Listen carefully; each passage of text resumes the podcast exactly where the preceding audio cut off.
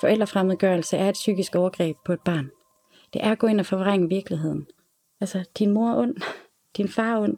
Altså, den fortælling, at far eller mor er farlig for mig, derfor bor jeg kun her. På et eller andet tidspunkt er de nødt til at integrere det i sig selv og tro på det, for ikke, øh, altså, for at overleve i virkeligheden. Flere forældre siger, at de er udsat for forældrefremmedgørelse, når de ikke ser deres børn. Begrebet er blevet mere almindeligt, og det bliver blandt andet brugt i diverse forer om samværskonflikter på sociale medier. Jeg vil finde ud af, hvad det betyder. Derfor er jeg taget til EO nord for Aarhus for at besøge psykolog Line Holberg.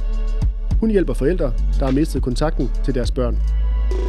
Hun var selv involveret i forældrefremmedgørelse, da hun var barn, og hendes far fik hende til at sige, at hendes mor slog hende, selvom det ikke var sandt. Mit navn er Anders Vendt Jensen. Jeg har skrevet bogen Uden min datter, syv års kamp for samvær, og jeg laver nu denne podcastserie om forældre i konflikt om deres børn. Velkommen til afsnit 22. Jeg er psykolog og parterapeut, og laver egentlig primært parterapi og skilsmisseterapi. Og så har jeg den her lille, både personlige og faglige interesse i begrebet forældrefremmedgørelse.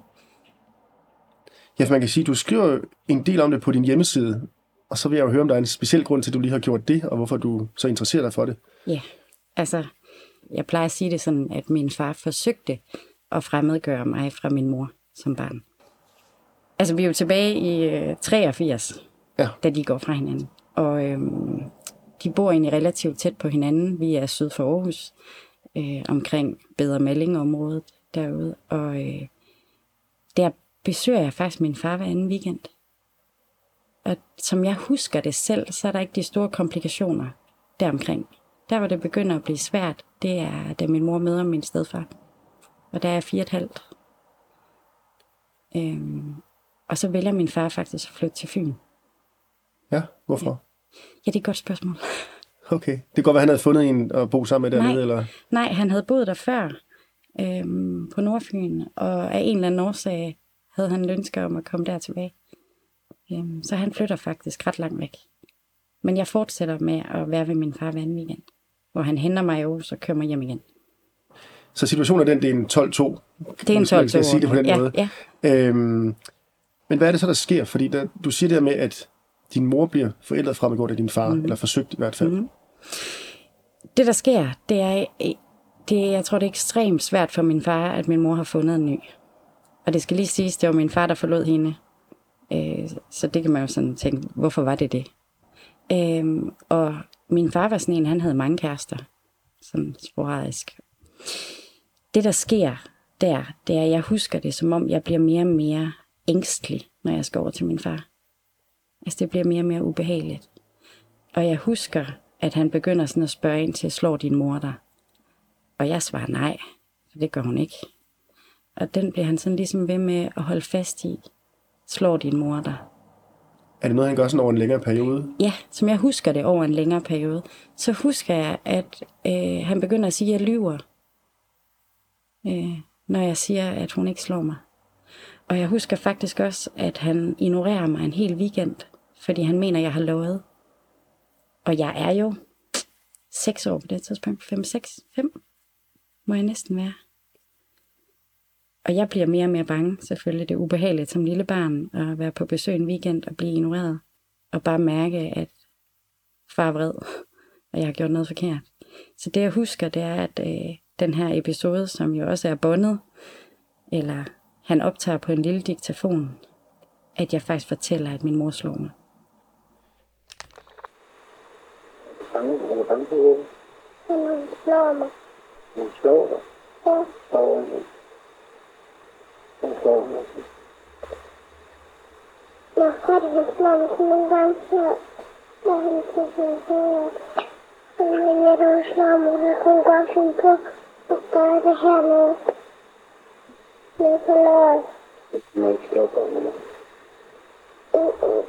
så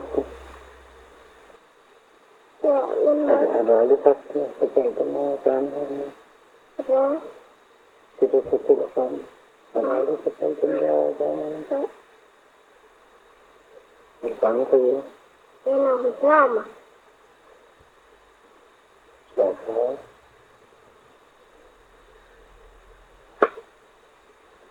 Slå mig, slå på. Mhm. Nu kan hun slå mig. Så gør det ondt. Bare det sådan. Jeg husker det ret tydeligt. Jeg sidder på min fars vandseng. Faktisk ret sikker på, at der er lyserødt øh, øh, betræk på. Og jeg sidder sådan med benene ud over kanten. Øh, og han sidder ved siden af mig, og han sidder med hans øh, arbejdsdiktafon og, øh, og optager. Øh, og, og der spørger han så, om min mor slår mig. Og jeg fortæller, at det gør hun. Øhm, og han spørger også ind til, hvor, jeg, hvor hun slår mig henne. Og jeg husker, at jeg kigger ned, og det jeg peger på, det er mit lår, og svarer, hun slår mig på låret. Øhm, og han siger, øh, øh, øh, han siger, at man ikke må slå børn. Og om jeg har sagt det og fortalt det nede i børnehaven. Og jeg går faktisk ned og fortæller det her nede i børnehaven. Ja. Øh, og tiden var en anden dengang, tænker jeg. Altså, det var svært for fædre at fordele i, altså få mere end en 12-2-ordning, eller hver anden weekend. Så han tager faktisk det her med ind i det, det der dengang hed statsamtet, øhm, og bliver lidt buet ud. Men det vil sige, at børnehaven reagerer ikke? Nej, Okay. Og så går han videre til, til statsamtet. præcis. Og der vil de så heller ikke rigtig høre på det. Nej, Okay. heldigvis. Ja, kan man sige. Fordi vi skal bare lade på plads. Din mor har ikke slået dig. Nej, Nej. nej, hun har ikke slået mig. Mm. Så, så det er, øh, jeg husker tydeligt, jeg siger det for at gøre ham tilfreds og for at undgå en dårlig stemning. Og hvordan bliver det så, efter du har sagt til din far, at min mor slår? Jamen, så husker jeg jo det her. Jeg husker egentlig mest, at, øh, at han bliver ved med at fortælle mig, at der kører de her retssager. Og jeg har også kunne læse mine egne papirer bagefter og kunne se, at han har startet retssag og, og anmodet om mere samvær og, altså, i løbet af, mit, altså, af min barndom. Øhm, det er sådan, det jeg husker allermest, er egentlig den her angst for at blive spurgt hvor vil du gerne bo hen? Fordi jeg ved med mig selv, også på det her tidspunkt, at jeg ville vælge min far. Mest fordi det var ham, jeg, jeg, jeg tror, jeg havde mest ondt af ham, og jeg var også mest bange for ham. Og var det noget, du snakkede med din mor om undervejs? Øh, nej. Og det er ikke, ikke i starten.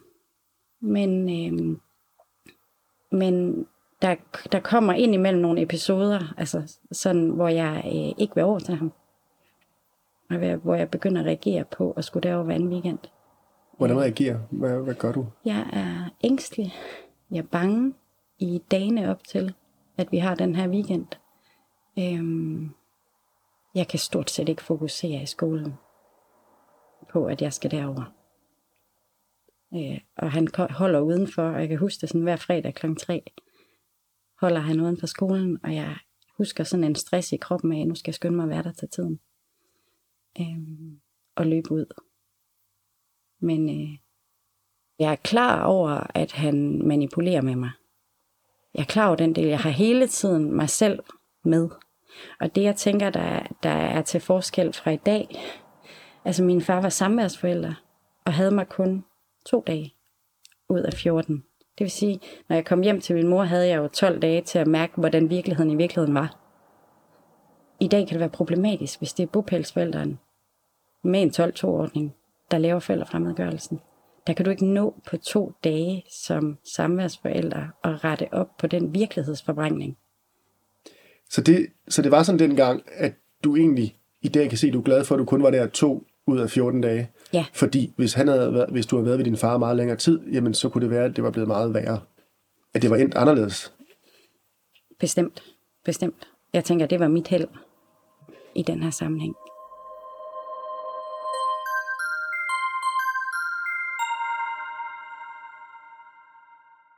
Og vi skal vende tilbage til, hvordan det så endte med din egen sag. Men sådan for lige at få det helt på plads. Hvordan definerer man forældrefremmedgørelse? Hvad, hvad er det for noget? Ja, og det er svært, og jeg tror faktisk ikke i dag endnu, vi har sådan øh, det helt fuldendte billede af, hvad forældrefremmedgørelse er. Øh, men det er jo defineret af en amerikansk øh, øh, børnepsykiater, øh, Richard Gardner, i 1985.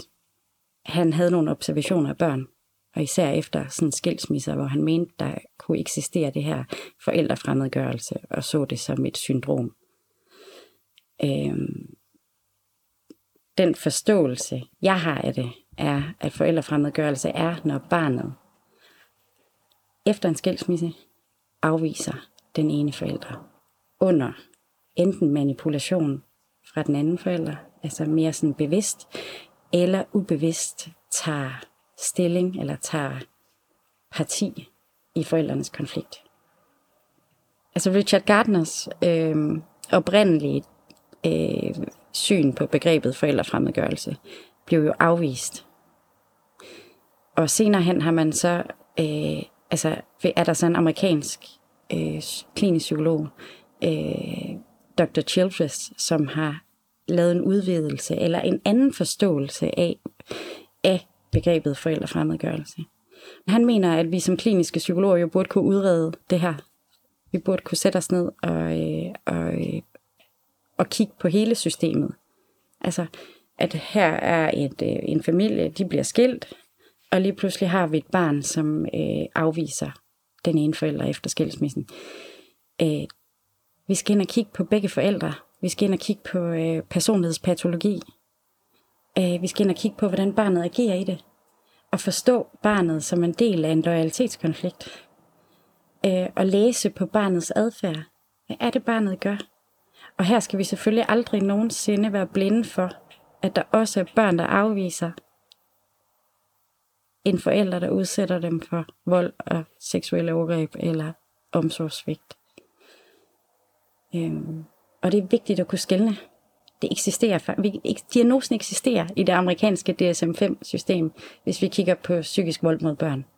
Der findes simpelthen en diagnose, eller psykiske overgreb på børn. Og det er det, vi skal ind. Det er, altså forældrefremmedgørelse er et psykisk overgreb på et barn. Det er at gå ind og forvrænge virkeligheden. Det er at gå ind og lave gaslightning øhm, på et barn. Øh, så barnet til sidst tror på den virkelighed, det har fået fortalt. At far eller mor er farlig for mig. Derfor bor jeg kun her. Og DSM-5 i USA, skal jeg bare forstå, det er... Det er deres diagnosesystem, Okay. hvor vi øh, i Danmark opererer med ICD-10, 11, tror jeg, vi er ved at være ved. Okay. Ja. Så det er en fagterm for, hvad man, Ja, ja, hvordan man kan definere nogle, mm. nogle ting. Og så sagde du lige gaslighting også, bare for at Ja. sætte ord på, hvad det er. jamen gaslightning, øh, det er jo øh, det er jo et begreb, der kommer fra en gammel film. Jeg tror faktisk, at i en af dine podcast, er der en anden, der, der forklarer det. Ja, Måske endda bedre, end jeg kan. men hvis ikke man har hørt den, så kan man lige høre. Godt, så kan man høre det sådan her. Øh, jamen, der er jo en mand og en kvinde, der sidder øh, hver aften øh, ved et... Øh, ved, øh, sidder sammen, og der er en lille gaslampe eller petroleumslampe. Og mens hun kigger væk, så skruer han på den, men... Øh, og så kommer hun tilbage, og så siger hun, var det ikke som om lyset, det blev sådan lidt øh, dæmpet? Og han bliver ved med at sige, nej, det er bare dig. Og på den måde går han faktisk ind og skruer på hendes virkelighedsopfattelse. Så han forstyrrer hendes oplevelse af virkeligheden. Øh, og det er gaslightning. Og det er også det, der sker, når forældrefremmedgørelse, altså for et barn, der, der er i det her, jamen deres virkelighed bliver forvrænget. Altså, din mor er ond, din far er ond. Altså den fortælling. På et eller andet tidspunkt er de nødt til at integrere det i sig selv og tro på det, for at overleve i virkeligheden. Ja. Øhm, så han er måske, det, det er en anden måde at anskue forældrefremmedgørelse på, end Gardner havde. Hvor Gardner så det som syndrom i barnet. Og Childress går ud og siger, jamen, det eksisterer som en diagnose under øh, psykologisk overgreb på børn. Øhm, så det er der. Det vil sige, det er, det er accepteret i USA. Jamen, i nogle stater i USA har man anerkendt det, og øh, bruger det i retssystemet også, hvor man faktisk, når man går i familieretten og har en konflikt omkring et barn, øh, så, kan, så er der i nogle stater har man anerkendt begrebet som noget, man faktisk går ind og siger, det her, det, det her, her der taler om forældrefremmedgørelse, øh, det her barn skal i behandling sammen med forældrene. Og hvad gør man så i de retssager? Altså, hvordan du siger, man, man sætter begge forældre og barnet sammen. Hvor- Hvordan løser man så den konflikt, der er? Jamen, så, så er der nogen, der har lavet sådan nogle øh, programmer, hvor øh, altså nogle terapeuter, der har været ude at lave sådan et behandlingsprogram, hvor man simpelthen siger, det her barn, det er forældrefremmedgjort fra den ene forælder. Vi vælger efter retssagen at placere barnet hos den fremmedgjorte forælder. Og så bliver begge forældre faktisk instrueret i, hvordan de skal forholde sig her. Og barnet har faktisk ikke kontakt til den forælder, der, der har lavet fremmedgørelsen i tre måneder. Men ideen er, at barnet skal tilbage og have kontakt til begge forældre. Så Okay. det er et ret øh, massivt behandlingsprogram. Altså, det lyder voldsomt, for det er jo ikke sikkert, at barnet lige har lyst til at være et andet sted i tre måneder. Altså, det, Nej. Men det, det virker, eller hvordan? I hvert fald, hvad de siger, så virker det i de fleste tilfælde. Og man ser også, at barnet ryger tilbage. Mm. Men, men, men det øh, vil sige, så meget ved jeg ikke om, hvordan det sådan helt teknisk forløber, og hvordan man behandler, øh, udover altså, at det er sådan, de løser det i USA. Ja. Ja. Så lad os vende til Danmark. Ja. Der, der er det nok usandsynligt, at man vil lave den metode, tænker jeg. I hvert fald, øh, i hvert fald som det er i dag. For der er det jo ikke engang et, et begreb, der sådan er accepteret. Eller hvordan? Det har ikke rigtig kunne betale sig for nogen at være uddannet det her i Danmark. Mm. Fordi vi kan ikke bruge det til noget. Vi har ikke et system, der anerkender forældrefremmedgørelse. Så hvorfor skal vi egentlig være uddannet i at spotte det her? Og så længe systemet ikke forholder sig til, at det eksisterer, så kan man jo godt stå i familieretshuset som forældre og sige, at der er tale om forældrefremmedgørelse. Men reelt har vi ikke, vi har ikke nogen i Danmark, der har de kompetencer til at gå ind og lave den udredning, der skal til, for at sige, at det her det er forældrefremmedgørelse. Mm. Og hvilke kompetencer skulle det være? Altså jeg tænker, der er jo børnesagkyndige undersøgelser og andre måder, man, man snakker med børn og voksne på. Hvordan ved man, at det er forældrefremgørelse til forskel for, for andre ting? det man kan se, det er nogen, det man ser, at det er i hvert fald noget, nogle af de øh, eksempler, jeg både har, har hørt om, og, øh, og selvfølgelig også nogle af de forældre, jeg har inde i klinikken, de fortæller jo om et barn, som er vred. Altså et barn, som hader dem, eller udtrykker vrede i relation til dem. Og den del, synes jeg, vi skal være opmærksom på. Og være rigtig, rigtig nysgerrig på, hvad er, hvad ligger der her bag den vrede? Og det er den, man ikke nødvendigvis tager fat på i dag. Ja, det er den, man faktisk ikke nødvendigvis tager alvorligt. At bag den vrede kan der ligge alt muligt andet. Der kan godt ligge forældrefremmedgørelse. Der kan godt være et barn, som afviser i bedste forsøg på at passe på sig selv. Fordi det simpelthen ikke er tilladt at elske den anden forælder.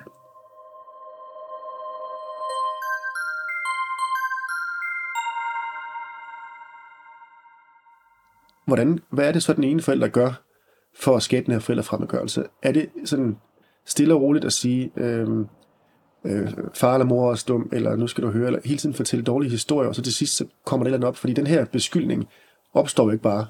Er det, er det den anden forælder, der planter og siger, nu skal du også beskylde, eller, eller, eller er det sådan en... Jeg tænker, hvis vi skal gå ind i sådan i begrebet, så tænker jeg, at vi skal, vi, i virkeligheden tror jeg, der er forældrefremmedgørelse, potentiel forældrefremmedgørelse i alle skilsmisser. I det små.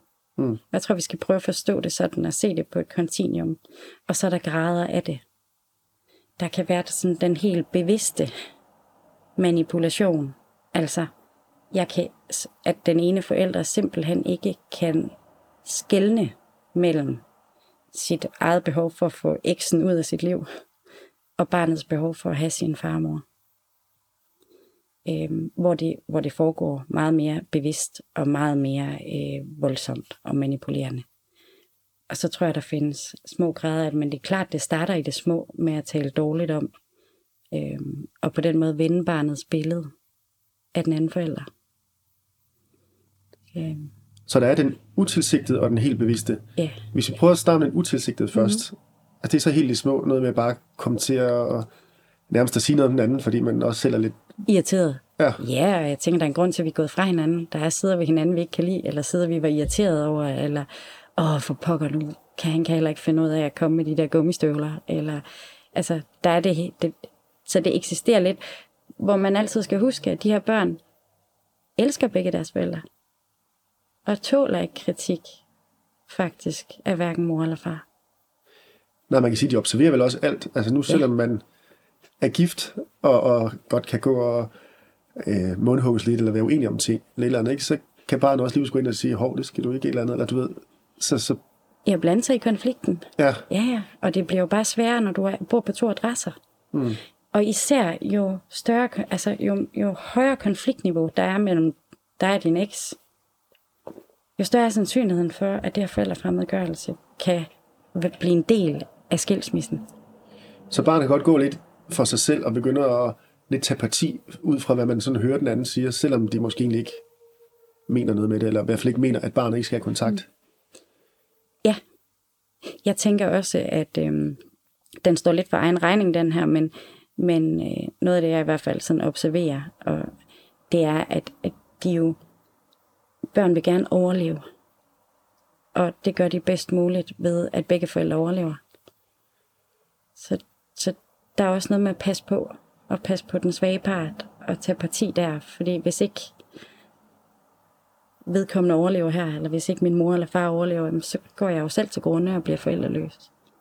Så de gør virkelig, hvad de kan for at bakke op de steder, hvor de kan mærke, der er sårbarhed. Så det vil sige, at hvis den forælder, der fremmedgør, øh, også er den svage part, jamen så kan barnet gå hen til den i godsøjne forkerte forælder, eller Præcis. den, der måske skader barnet mest på sigt. Præcis. Ja. Jeg ved ikke, om jeg må tage udgangspunkt i min egen historie, men øh, jeg kan sige, at jeg havde valgt min far. Og det havde den årsag, at han var alene. Han døde med noget sygdom. Øhm, og han var også den svage forælder. Min mor øh, kunne godt klare sig. Og hun var glad. Og hun levede et helt almindeligt liv. Og min far havde sådan isoleret sig lidt i ensomhed. Øh, og ham var jeg faktisk i tvivl om kunne overleve uden mig. Jeg kan også huske, han sagde sådan nogle ting som, øh, øh, jeg, vil, jeg elsker dig så højt, jeg vil ikke kunne leve uden dig. Og jeg kan huske, jeg følte det som kæmpe ansvar. Altså det landede ikke som kærlighed, eller, men som øh, et, et ansvar for ham. Min far vil faktisk ikke kunne overleve, hvis ikke han har mig hele tiden. Så det var en byrde for dig. Ja, ja, bestemt. Kan en forælder helt åbenlyst lyve øh, for barnet eller for den anden forælder, og selv tror, det er sandt? Ja, det tror jeg. Ja. Det tror jeg på. Jeg tror på, at nogle af de her forældre, som laver fremmedgørelse, er hammerne bange. Jeg tror i virkeligheden, de er rigtig, rigtig bange. Og tror på, øh, at der sker ting over ved den anden forælder. Men kan man også lyve om ting, så meget man selv tror på dem? Altså, forstået på noget. Hvis nu man siger, mor er ond, eller far er ond, og man siger det tilpas mange gange, så kan det godt være, at man måske selv opfatter det som om, jamen, hov, han, er jo, han eller hun er jo ond, ja. Selvom det måske ikke er det. Altså, hvor, hvor, det får også at for, forstå, hvad der sker op i hovedet på den forælder, der, Ja, der begår Der- forældrefremmedgørelsen. det er, jo ikke, det er jo ikke de forældre, jeg har inde i klinikken, som laver forældrefremmedgørelsen. Men jeg kan sige så meget, at jeg er ret overbevist om, at min egen far troede på det. Men også troede på det, før det blev til ord. Altså, han var så bange for, at jeg blev slået. Og måske skal vi tilbage i hans egen historie og kigge. Tror du, han troede, du blev slået Ja, rigtigt? jeg tror vidderligt, han troede, jeg blev slået. Jeg tror, han var så bange for det. Jeg tror, han var så bange for, at jeg blev svigtet. Og jeg tror, vi skal tilbage i hans egen historie og kigge, hvad skete der der? Hvad foregik der i hans barndom? Det ved jeg desværre ikke så meget om. Men jeg kunne have mine formodninger om, at der kan være foregået noget, der gjorde, at det var han særligt bange for. Nå, men du ved ikke, om han selv er blevet slået? Nej, jeg ved, at han kom ud af en familie, hvor der i hvert fald, hvor han ikke havde kontakt til sin egen mor til sidst.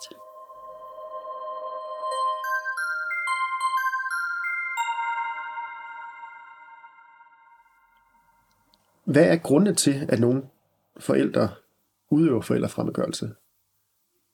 Altså hvorfor? Er det for at få ret, eller for at få barnet, eller er det noget, der stammer længere tilbage øh, i deres eget liv?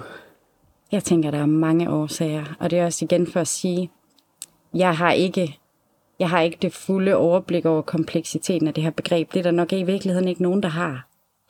Øh, men jeg tænker, der er mange årsager til, til at man udøver forældrefremmedgørelse. En af årsagerne kan jo være decideret hævn.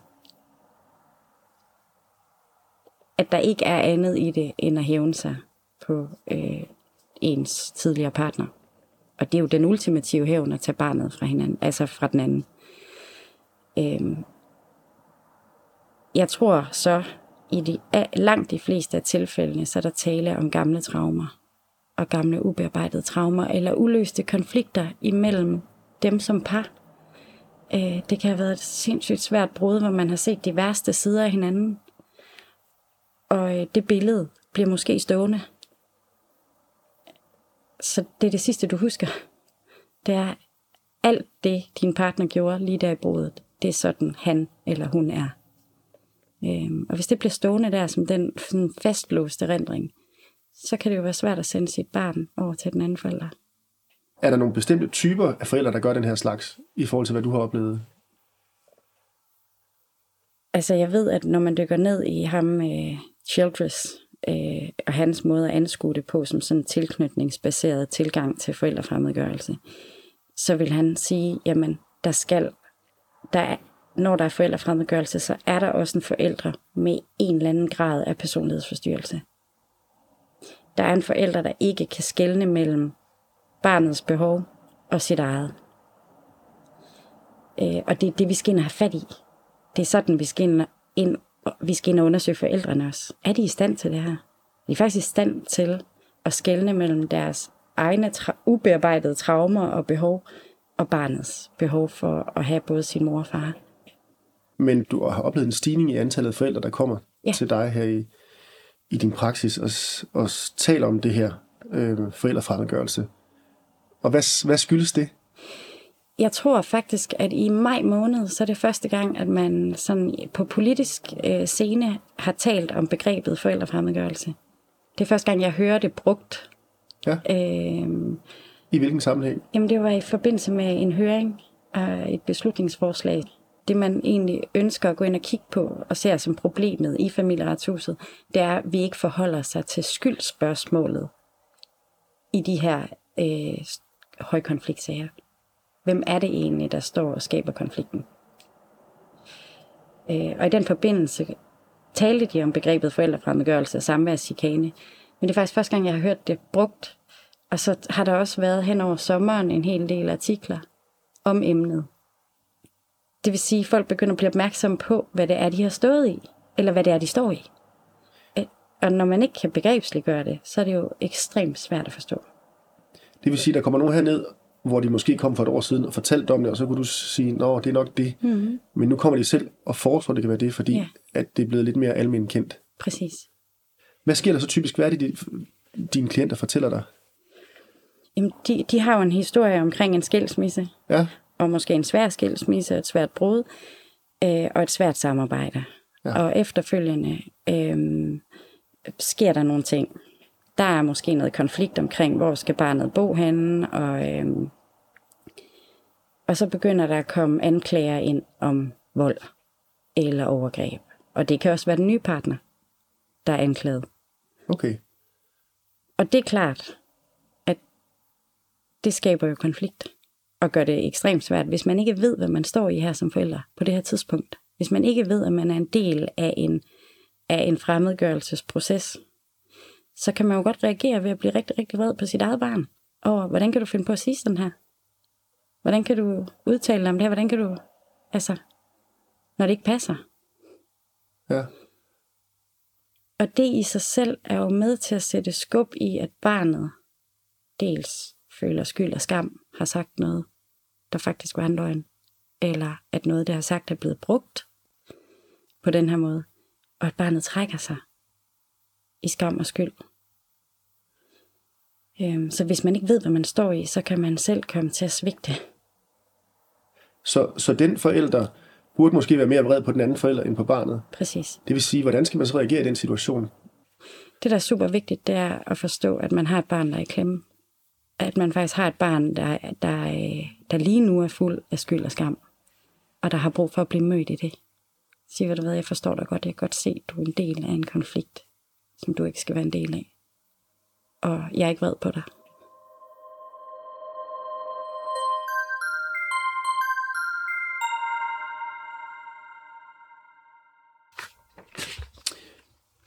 Så når folk kommer herned til dig, hvordan kan du så hjælpe forældre, der er udsat for det her?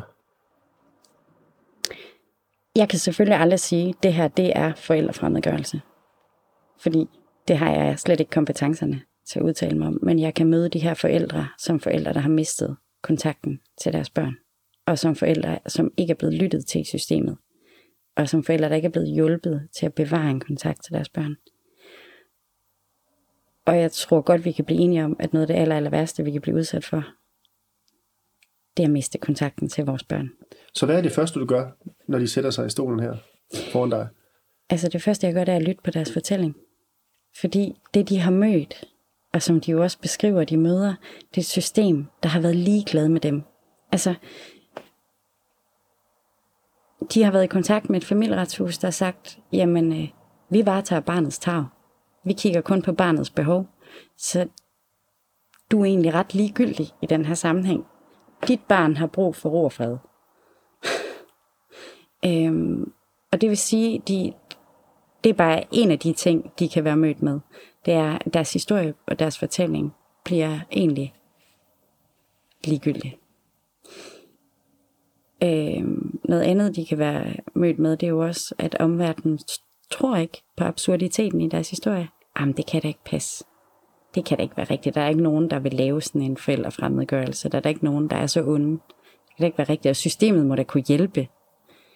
Så de bliver også mødt med, at, med en hel masse mistillid til deres fortælling. Og det, jeg kan give dem, er et rum, hvor der er tillid til det, de fortæller, og tillid til deres oplevelse af, hvad der er, der er foregået.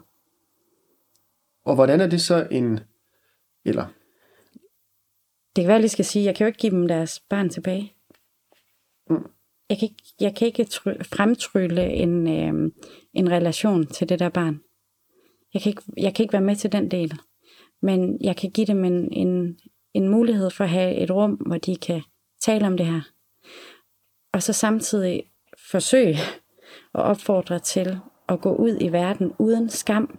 Fordi de er så skamfulde. Det er så skamfuldt at miste kontakten til sit barn og være sådan en forælder, der ikke har kontakt. Og mange gange øh, møder de jo også en, en, en omverden, der siger, ah, han eller hun har ikke kontakt til sine børn. Kan vide, hvad han hun har gjort. ja, eller der er nok noget om snakken. Der er noget om snakken, mm. når, når man ikke har kontakt til sine børn. Ikke? Mm. Øhm, pointen er, at det er helt almindelige forældre. Helt almindelige forældre, som du og jeg, øhm, som ender i de her situationer. Og som så skal leve et liv videre. Noget af det, jeg har set, som gør ekstremt meget indtryk på mig, det er, at det bliver faktisk svært for de her forældre at få et liv. Det er svært at finde en ny partner. Det første, du bliver spurgt om på en date, det er, når, hvilken, øh, hvilken ordning har I så? Hvor meget ser du dine børn? Og allerede der skal du i gang med at fortælle, jamen, jeg har faktisk ikke kontakt.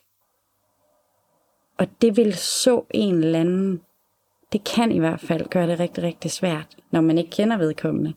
Altså, det kan gøre det rigtig, rigtig svært for en ny partner at tro på den historie. Så det bliver svært at gå ud og møde en ny. Det bliver svært at være glad i det, fordi du render hele tiden rundt på den ene side i med nogle følelser af at have mistet et barn, og du kan lige så godt have mistet et barn ved død. Så der er en kæmpe sorg, men det er ikke bare en sorg, som du kan bearbejde, der forløber i sådan en almindelig sorgproces. Det er en kompleks sorg. Det er en sorg, som, hvor du hele tiden står imellem håb og håbløshed. Det vil sige, det kan være, at jeg får kontakt igen.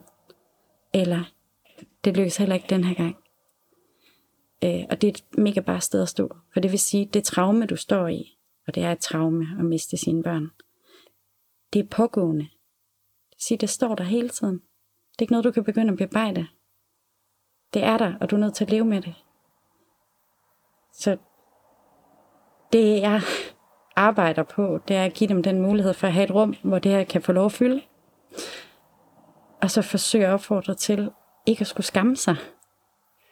Men der er vel også noget med, at uanset om du finder en ny partner, eller har en god familie mm. osv., der, kan, der er forstående og siger, selvfølgelig bakker op, jamen så forstår det alligevel ikke helt, fordi du forstår det kun, hvis du har været midt i det. Præcis. Det er vel også en afmagt, altså, eller en ensomhed. Ja, i virkeligheden øh, øh, en, en stor ensomhed. Øhm, at stå alene med den sorg. Altså, sorg bliver jo noget lettere at bære, hvis vi kan dele den. Øh, og den her kan du ikke dele. Fordi den er kun din egen. Det er dine børn, og dem har du ikke kontakt til. Det jeg ser, det er tit, at, at det bliver ekstremt skamfuldt for dem, så de begynder også at isolere sig. Måske gå i misbrug. øh, andre taktikker for at overleve det her. Øh, fordi det er så ubærligt at være i. Øh, og så kan det jo blive en helt selvopfyldende profeti. Det her med forældrefremmedgørelsen, ikke? Fordi hvis først man er fremmedgjort og endt ude i et misbrug, og måske har været indlagt på øh, psykiatrisk hospital, jamen, så har den anden forælder jo en historie. Prøv at se, hvad jeg Mm. sagde. Han eller hun var jo sindssyg. Ikke? Ja. Så, så, så det vigtige, det er at få hjælp i, altså hurtigst muligt, hvis man står der øh, og har mistet kontakten til sine børn, for at kunne øh, bevare sig selv og bevare fødderne på jorden og bevare sig, altså et eller andet form for mental overskud, selvom det er svært. Ja. Det vigtigste for mig er netop, at en dag, hvis min datter kommer hjem, så er sådan, som jeg er nu. Altså, at man ikke, øh, hvad kan man sige, går i hunden eller på en eller anden måde. Præcis. Du bliver nødt til at være klar til kontakten i morgen, eller om 10 år, eller om 20 år. Ja, så har man, man har i hvert fald, øh, man har i hvert fald øh, kommet til selv at blive årsagen, eller, eller det, det, kan, det, det, det kan i hvert fald misforstås, som det var det, der var årsagen, og min far var også, min far gik i hundene, derfor havde jeg ikke kontakt til ham. Mm. Men hvad kom først her? Er det først det, vi skal ind og kigge på? Fordi når man som forældre bliver fremmedgjort, så er risikoen for, øh, for at ende et rigtig skidt sted, den er rigtig stor. Øhm, noget af det, man sådan er- blevet nysgerrig på, det er, om de her forældre faktisk udvikler det, man vil kalde kompleks PTSD. Altså en eller anden form for belastningsreaktion. Øhm, hvor, du ved, et brev fra øh, familieretshuset, e-boks, kan vække traumet til liv. Eller en kontakt til eksen kan vække traumet. Der er også mange, der står og stadig har lidt kontakt og er rigtig, rigtig bange for altså, at miste den helt. Og man ender vel også med at blive en, en mærkelig version af sig selv, hvis du hele tiden skal forsøge at holde fast i noget, eller tække sådan nogen, eller et eller andet. Altså, det kan jo blive Ja. meget forkrampet. Ja, ja, bestemt. Og det, det er jo det der med, hvis først du er blevet trigget i din angst for at miste et barn, så begynder du at reagere. Og den reaktion kan være mere eller mindre hensigtsmæssig. Og der er det vigtigt at få noget hjælp. Sige, nu bliver jeg bange. Hvad gør jeg med den her angst? Og det du siger, du kan, hernede kan du give folk et, et, mm. et rum til at sidde og tale i, men hvilke værktøjer giver du dem så med videre i livet? For det er jo, hvad kan man sige, i går så er nemt nok at sige, mm. du skal bare være dig selv og kigge på andre ting i livet og så videre, men, men hvilke, hvilke værktøjer får man med fra dig? Jeg tror i første omgang får man et overblik over, hvad det er, man kan have stået i. Fordi når vi nu også snakker forældrefremmedgørelse og samværschikane, så er det jo også noget, der er relativt nyt. Øh, og, og måske har de slet ikke forstået, hvad det var, de stod i. Og det der med at få nogle begreber på, åh, oh, det var det her, der skete, og det var det her, der skete. Det kan give ro på nervesystemet. Fordi når, nogle gange, når de, når, når de lander hos mig, så har de jo ingen idé om, hvad det er, de, de faktisk har været i. Og når man så bedre forstår det, så er det også nemmere at leve med det. meget nemmere at navigere i det. Mm. Fordi så kan du lige pludselig begynde at placere det her skam og skyld. Du kan placere, hvor det kommer fra. Så du er ikke nødt til at bære det hele selv. Mm. Altså fordi, som jeg også sagde, skam er sådan en isolerende følelse. Så når vi er fuld af det, så kan vi godt trække os ind i os selv og gemme os. Og begynder vi først på det, så kan vi blive så syge. Og det er vigtigt at, at få nogle redskaber til at, at begynde at kigge på, der er faktisk også, der er også et liv derude. For det er også en måde at, at sige, jamen, jeg, skal, jeg skal netop være klar, når mine børn kommer igen. Mm. Jeg skal stå stærkt. Er der noget, som andre i omgangskredsen kan gøre for at hjælpe de her forældre? Altså en helt vildt vigtig ting, jeg har stolet på deres historie, det er også at bakke op i det. Og, øh, og noget af det, der kan være rigtig svært, det er, at øh, omgangskredsen forstår simpelthen ikke, hvad, hvad det er, øh, man står i lige der. Så de kan måske nogle gange godt stadig have kontakt med eksen. og børnene. Og det er faktisk et kæmpe svigt for den forælder, der er fremmedgjort.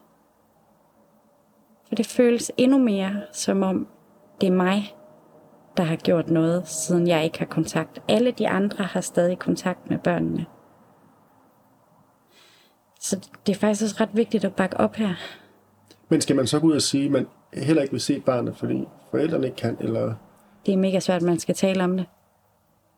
Man skal være så åben omkring det, og snakke om, hvad det gør. At det er svært. Fordi selvfølgelig er det det. Men der er jo også situationen, hvor det er den ene forælder, der er fremmedgjort, og det er resten af familien i øvrigt også. Ja, bestemt. Så kan der jo også ligge øhm, måske en, en, en, et ansvar på ens skulder og sige, hov, jeg faktisk, altså selvom man ikke er skyld i det, mm. men så, Jeg er faktisk også skyld i en stor sorg i hele min familie. ja, Ja, at mine forældre sørger, mine søskende sørger, over ikke at have kontakt til barnebarn eller niece eller nevø. Selvfølgelig. Og i, i de her sager, hvor det er rigtig voldsom forældrefremmedgørelse, så er der, de er jo slettet, alle familiemedlemmer er jo slettet ud af barnets liv.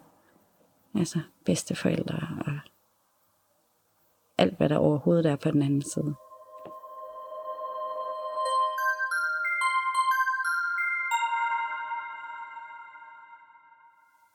Så hvis man kigger på systemet, øhm, som du selv siger, det er jo ikke sikkert, at man får hjælp. Øh, Det er der i hvert fald en del historie i min podcast, der vidner om, at man står alene med det. Hvordan skal systemet ændres, hvis man skal tage højde for de her ting?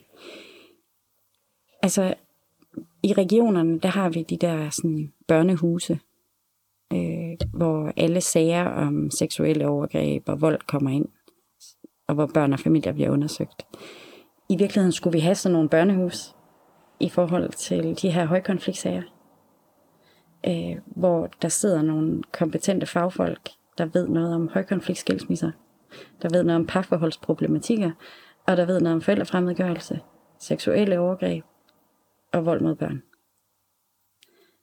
Øhm, og som, som, som er specialiseret i det her. Fordi der er selvfølgelig øh, en risiko forbundet med at gå ud og sige, jamen forældrefremmedgørelse eksisterer.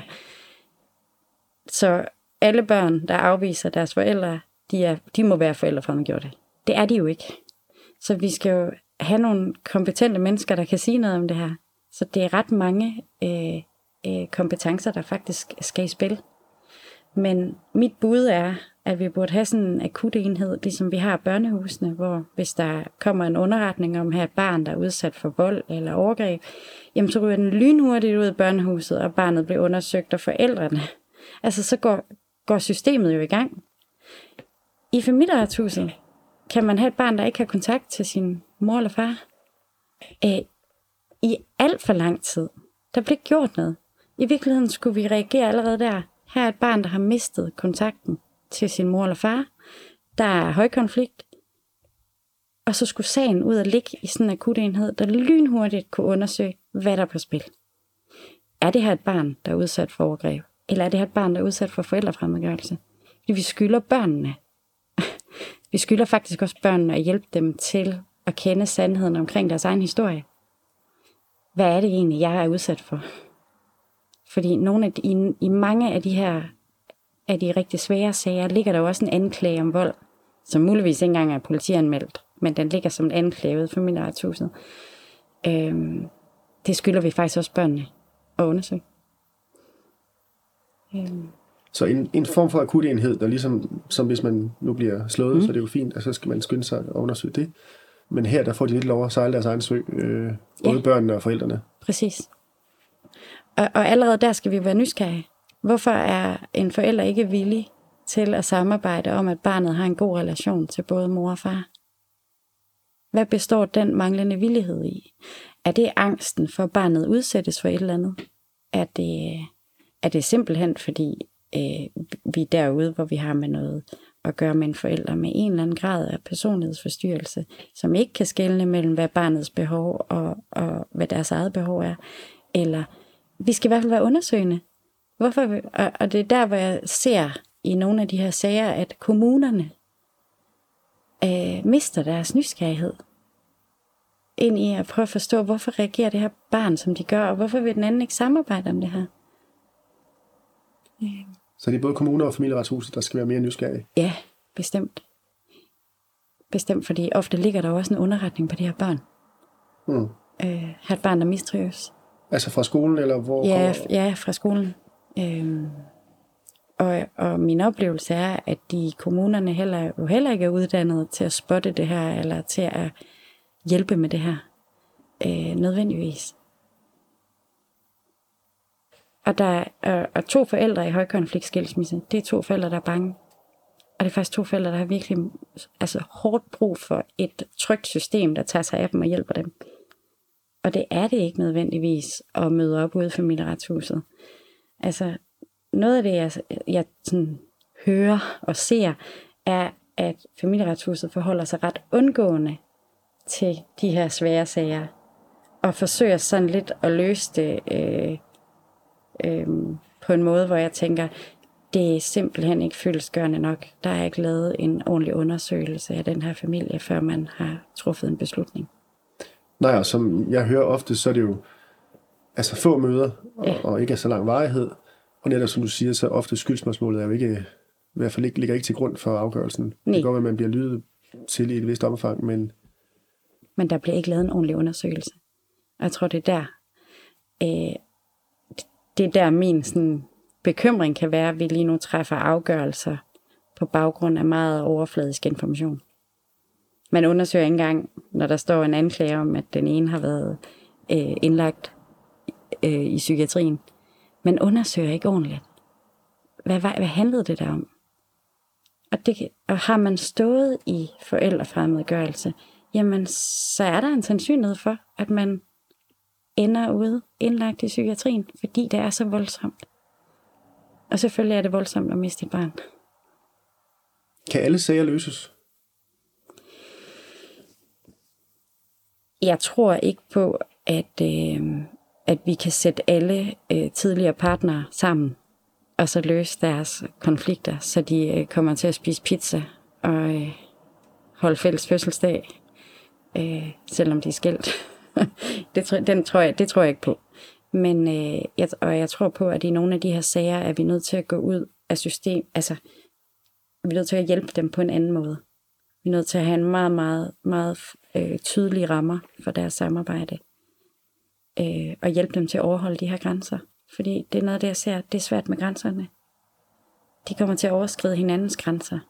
Og de har brug for hjælp til, at det er sådan her, det kommer til at forløbe med det her samvær. Og det må de ikke afvige fra. For at sikre barnet kontakten. Og forældrene. For det tør jeg godt sige, at sikre, at de også har kontakt til deres børn. Fordi det er så invaliderende. Og systemet er nødt til at erkende, at de er en del af det. Øh, for at vi kan gøre noget som helst ved det her. Når systemet inddeler øh, forældre i en samværsforælder en bopælsforælder, så skal det føre til konflikt. Der er ingen, der ønsker at være en mindre privilegeret forælder i et ligestillet samfund. Øhm, og på den måde er vi nødt til at gå ind og kigge på, jamen, er det her nødvendigt? Er det nødvendigt at inddele i en mere og mindre privilegeret forælder? Og i virkeligheden skal vi, skal vi gå fra en tanke, hvor vi kigger på barnets behov for sin primære omsorgsperson, til at kigge på, at barnet har faktisk behov for to primære omsorgspersoner. Og de er lige vigtige på hver deres tidspunkt i barnets liv. Med mindre der selvfølgelig er en forælder, der er direkte uegnet, fordi forældrene udsætter barnet for vold og overgreb. Det er en vigtig pointe, ja, helt Ja. sikkert.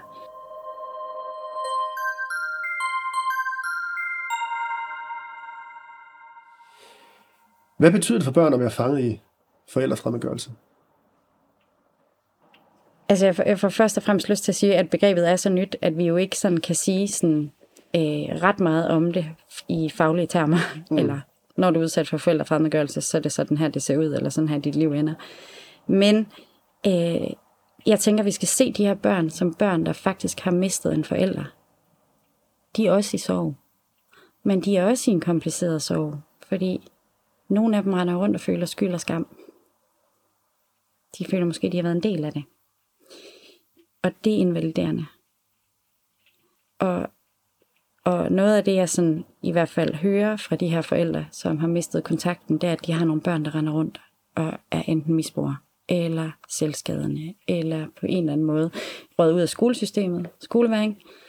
Øhm, så det er børn, der har det svært. Og selvfølgelig er det det, øh, får jeg lyst til at sige. Og det er også børn, Øh, hvor, jeg, hvor jeg tænker, jamen, det kan godt være, at vi fra familieretshuset eller familierettens side har løst en konflikt på forældreniveau. Vil jeg sige, at vi planter forældremyndigheden her, og du får den fulde forældremyndighed over barnet hos den ene forælder. Men det er ikke løst på børneniveau.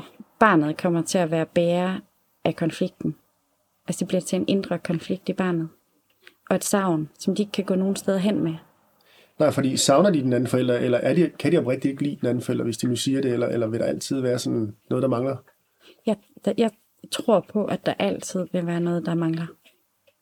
Og en del af dem selv, de ikke har kontakt med. En del af dem selv, som på en eller anden måde bliver enten sådan fraspaltet eller undertrykt. Og hvordan retter man så på de skader, du siger, at man måske, måske godt kan løse det på forældreniveau, men vi mangler det på, på barnet. Hvordan hjælper man et barn videre der? Jeg mener jo virkelig, at børnene også skal have et rum for det her, hvor de kan tale helt selv mm. om, hvordan er det faktisk for dig, og hvad er det her? Øh, du har ikke kontakt til din far mere, eller din mor mere. Hvordan er det for dig? Altså, at gå ind og snakke med barnet om det, fordi de forældrefremmedgjorte børn vil sige, det er helt fint, jeg havde hende også, eller jeg havde ham også. Øh, øh, og øh, han eller hun var også sådan, altid en idiot. Det er meget unuanceret, som de udtaler sig om deres forældre. Den ene er oftest god, og den anden er ond. Vi skal være opmærksomme på, øh, hvordan børn vælger. Og også når du ser i, i, i familieretshuset børn til børnesamtaler, vi skal være super opmærksomme på, hvad det er, de siger. Og hvorfor de vælger, som de gør. Øhm, fordi vi kan ikke være sikre på, at de vælger ud fra, øh, hvor de faktisk reelt vil være mest trygge. Og derfor tænker jeg også, at vi skal kigge på børn på en anden måde. Vi skal høre børn, og børn har en stemme, men måske skal vi se deres stemme på en anden måde end de ord, de har. Fordi de ord, de har omkring, hvordan mor er, hvordan far er, de gider os. Så vi skal faktisk ind og læse mere på, hvad er det for en adfærd, barnet har. Hvordan agerer barnet i relationen med forældrene. Et barn, der, der direkte i relationen med øh, den ene forælder kan udvise vrede og had, der skal vi være opmærksom på, om der er forældrefremmedgørelse. For det er ikke naturligt. Og det er ikke naturligt, at et barn, der potentielt vil være udsat for noget, vil have den reaktion. Det er komplekst det her, Anders. Ja, for det er jo svært at gå ind og sige, nu siger vi, at øh, øh, Flemming på 10 år siger, jeg hader mor, jeg vil over til far. Ja. Så skal man kunne gennemskue, at hun hader, han hader mor af en grund, øh, ved ikke at lytte til, hvad han siger, men, men prøv at komme ind bag facaden. Mm. Ja, hvorfor hader han mor? Det er den nysgerrighed, jeg mener, man i systemet har, har øh, tabt. Hvorfor hader Flemming mor? Ja. Øh, der skal vi være nysgerrige. Hvordan vil de her børn så reagere, når de bliver voksne? Er de så meget indoktrineret, at de ikke kan se tingene udefra, eller hvornår, hvad kan man sige, vågner de op af den, hmm. det, de bliver lullet ind i? Af den der virkelighedsforvrængning? Ja. Jamen, jeg tænker, jeg tænker, det er meget, meget, meget forskelligt. Fordi spørgsmålet er, om det er... Altså, nogle gange tænker jeg, at man kan håbe på den dag, hvor de selv skal stifte familie og få børn, at der kommer en ny partner ind, der stiller lidt spørgsmålstegn ved, hvorfor er der ikke kontakt her? Kan vide, hvor din far eller mor er henne i dag? Det, at der kommer en anden ind og forholder sig kritisk, øh, kan nogle gange gøre, at der skabes en forstyrrelse, så man er nødt til at forholde sig til, gud ja, man kan vide, hvorfor egentlig. Og så kan der være en sandsynlighed for, at, at man opsøger sin mor eller far, som man ikke har set. Men det er langt fra sikkert, at man egentlig vil det. Ja, og det er jo også det, nogle af de forældre, jeg møder, sidder med. Altså, det er, nu, må de, nu er de voksne, nu må de da komme. Altså. Men hvis virkeligheden er så forvrænget, så at, har de, og de har været nødt til at tro på den historie, så er det altså den historie, de lever med. Plus at nogen kan være så bange for at genoptage kontakten. Især hvis de selv, som i min egen historie, har, har løjet. om noget, fordi det er skamfuldt, fordi de er bange for at få skæld ud, fordi de er bange for at blive mødt af vrede, fordi de er bange for at blive afvist eller ikke forstået. Så det kan være lettere bare at blive ved med at tro på den her fortælling og leve i den. Og de kan måske også have haft en, en hvad kan man sige, en ny forælder, eller en, en, nogen, de har knyttet sig til, mm. og ligesom kan sige, jamen, den anden forælder har jo alligevel stort set aldrig været der, så hvorfor skulle vi til at begynde på mm. det? Eller det kan være, det bliver for kompliceret. Ja, der er mange hensyn at tage, ikke? Der, mm. hvis man har fået en ny bonus ind, som er blevet øh, ligesom en forælder, ikke? Ja. så kan der også være et eller andet der, i forhold til at tage hensyn. Så det er ikke alle, der er ligesom i sporløs, hvor de bliver nødt til at se, hvor de kom fra, og skal møde begge forældre og sådan noget. Og, altså, Nej, nej, jeg tror ikke alle gør, gør det. Mm. Øhm, men jeg tror, der er, og det, det tænker jeg, fordi der er et sted i dem selv, de ikke er i kontakt med. Jeg tror faktisk, vi dybest set har brug for at kende vores rødder. har du med nogle af dine klienter, har de så prøvet at tage kontakt til deres voksne børn, hvor de Ja. så er blevet afvist, eller hvad, hvad har børnene Ja. sagt? Hvor de, hvor de bare er blevet ignoreret. Okay. Ja, Så de får ikke engang noget svar. nej, ikke nødvendigvis. Måske et tak, eller et et nej tak. Ja. Og det man kan sige, det er, nogle gange siger jeg jo også til mine klienter, jamen, de børn, du får retur, er jo ikke de børn, som du sagde farvel til. Fordi nogle gange ser man, at de udvikler en personlighedsstruktur, som øh, desværre ikke er så sympatisk. Okay, så hvis man sagde øh, farvel til, øh, til Louise på 10 år, så når hun kommer tilbage som 25 år, så kan hun være gået i en helt anden retning, end hun måske ville gøre, hvis man selv havde været med til at opdrage hende. Nemlig. Så det har alvorlige konsekvenser for øh, børnene.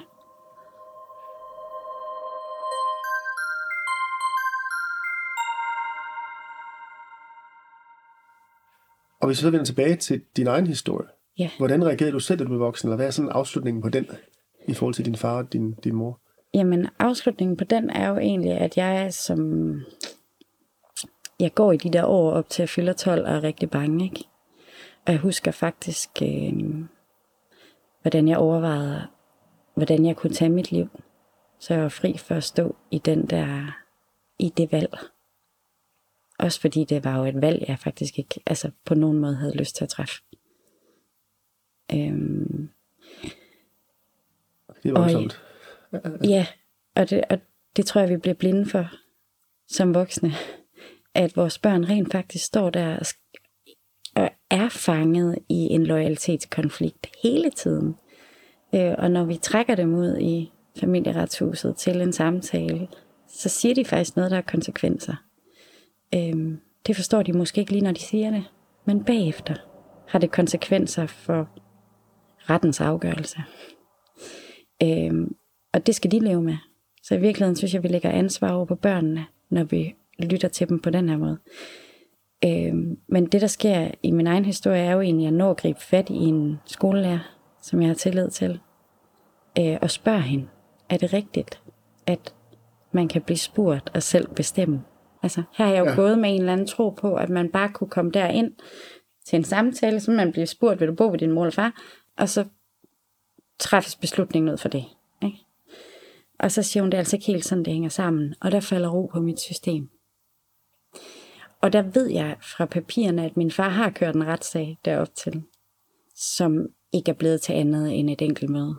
Altså, og muligvis fordi han hverken har haft kræfter eller penge til det. Okay, så du slipper for at træffe et valg? Som Jeg 12-årig? slipper for at træffe et valg. Og der er det, hun griber fat i mig. Jeg får, fat, jeg får en psykolog at snakke med, og vi får arbejdet med min evne til at sige fra over for min far. For det er helt tydeligt for mig, at min far han har det psykiske sådan overtag. Altså, han, han kan ikke skælne mine behov fra hans egne. Øhm, og jeg måtte ikke elske min mor, og jeg måtte ikke savne hende. Altså, så det var ekstremt svært som lille pige at være derovre og begynde at savne min mor. Jeg husker, at jeg har gemt mig på toilettet og grædt, fordi han ikke skulle se det. Øh, af frygt for, at han blev vred. Øh, det, der sker, det er sådan set, at øh, som 14-årig øh, bliver min morfar syg og indlagt på sygehuset. øh, og jeg ville gerne besøge ham. Og det var en weekend, hvor jeg skulle over til min far. Det er første gang, at jeg siger fra. Så ringer jeg til min far, og så siger jeg, far, jeg kommer desværre ikke den her weekend, fordi øh, morfar ligger indlagt, og han vil jeg gerne besøge. Og så siger min far, hvis du ikke kommer nu, så er det sidste gang, vi ser den anden. Og så siger han, kommer du eller kommer du ikke? Så siger han, jeg kommer ikke. Og så siger han farvel og lægger røret på. Øhm, og så faktisk ikke kontakt i to år. Min mor, hun opfordrer virkelig til af flere omgange, øh, om vi ikke skal tage kontakt til min far. Jeg kan huske, jeg reagerer med vrede. Altså, lad nu være. Altså, det, det skal vi ikke. Men efter to år, og det, er- der har jeg, det her det er omkring, øh, jeg har lige afsluttet 9. klasse. Det er sommerferie, så siger min mor, nu synes jeg, vi kører en tur til Fyn. Og ser, hvordan din far har det. Og det skal lige siges, at min far har ikke haft kontakt til min... Altså, de, de har ikke haft kontakt. Alt korrespondence er altid gået mellem mig.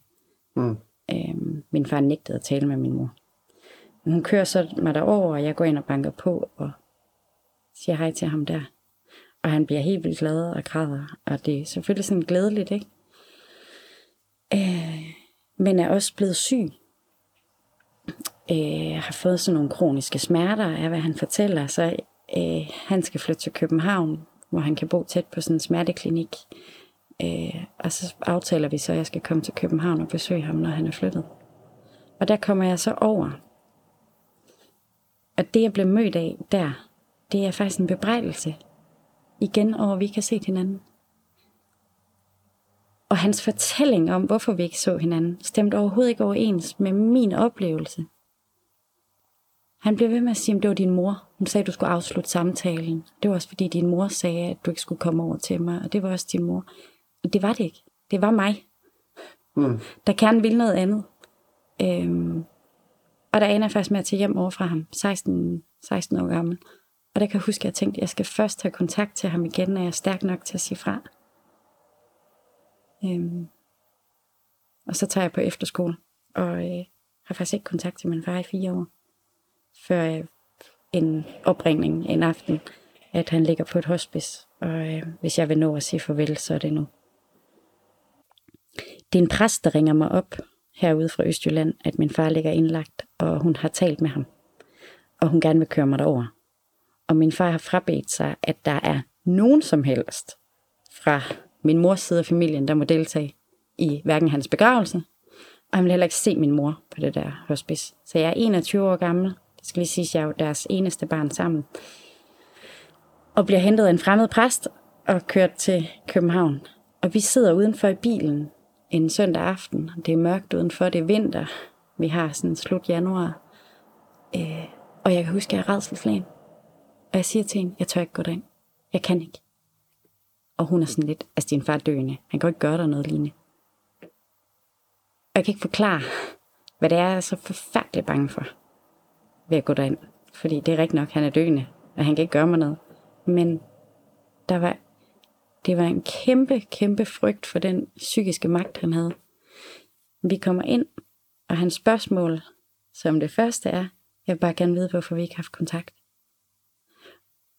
Og jeg er faktisk ikke svare dig på, Anders, om hvilken betydning det har haft for mig selv at svare, som jeg gør. Men jeg får sagt noget i retningen af, øh, det kan jeg ikke svare dig på. Og jeg synes heller ikke, tiden er der til det lige nu. Øh, og det er faktisk første gang, han accepterer noget, jeg siger. Så han siger, det er okay, så tager vi den herfra. Og så når vi at have tre dage sammen, og så dør han. Han får sin begravelse, uden nogen som helst fra min familie. Øh, men den konsekvens, det selvfølgelig har, det er, at det er ekstremt svært for mig at tage imod den støtte og omsorg, der faktisk er i sådan en familie. Fordi min far nægter den, selv efter han er død. Og du siger det med at tage imod omsorg, det skulle lige forklare mig. man frarøver barnet omsorg fra den anden del af familien. Altså man frarøver egentlig barnet omsorg og kærlighed fra den anden forældre, og muligvis også den, den, altså den anden forældres familie. Og i det her tilfælde, hvor min far han så er død, og der skal afholdes en begravelse, så er det ikke en mulighed for mig at have den opbakning. Og man kan sige, at jeg kunne også have lavet være med at lytte, men jeg- jeg var 21, og min far var lige død, og han havde jo be, altså, forklaret, hvordan det her begravelse skulle finde sted, ikke? Og at der ikke var nogen fra den familie, der skulle møde op. Havde du kontakt til hans familie i det her forløb også? Eller? Min far havde faktisk ikke nogen kontakt til hans egen familie. Så er jeg blevet en hel del klogere på begrebet forældrefremmedgørelse. Jeg håber, du bliver lige så beriget af Line Holbergs ord. Du kan læse mere om hende på hjemmesiden lineholberg.dk. Har du kommentarer eller forslag til andre gæster i min podcastserie, er du velkommen til at kontakte mig via Facebook-siden Uden Min Datter.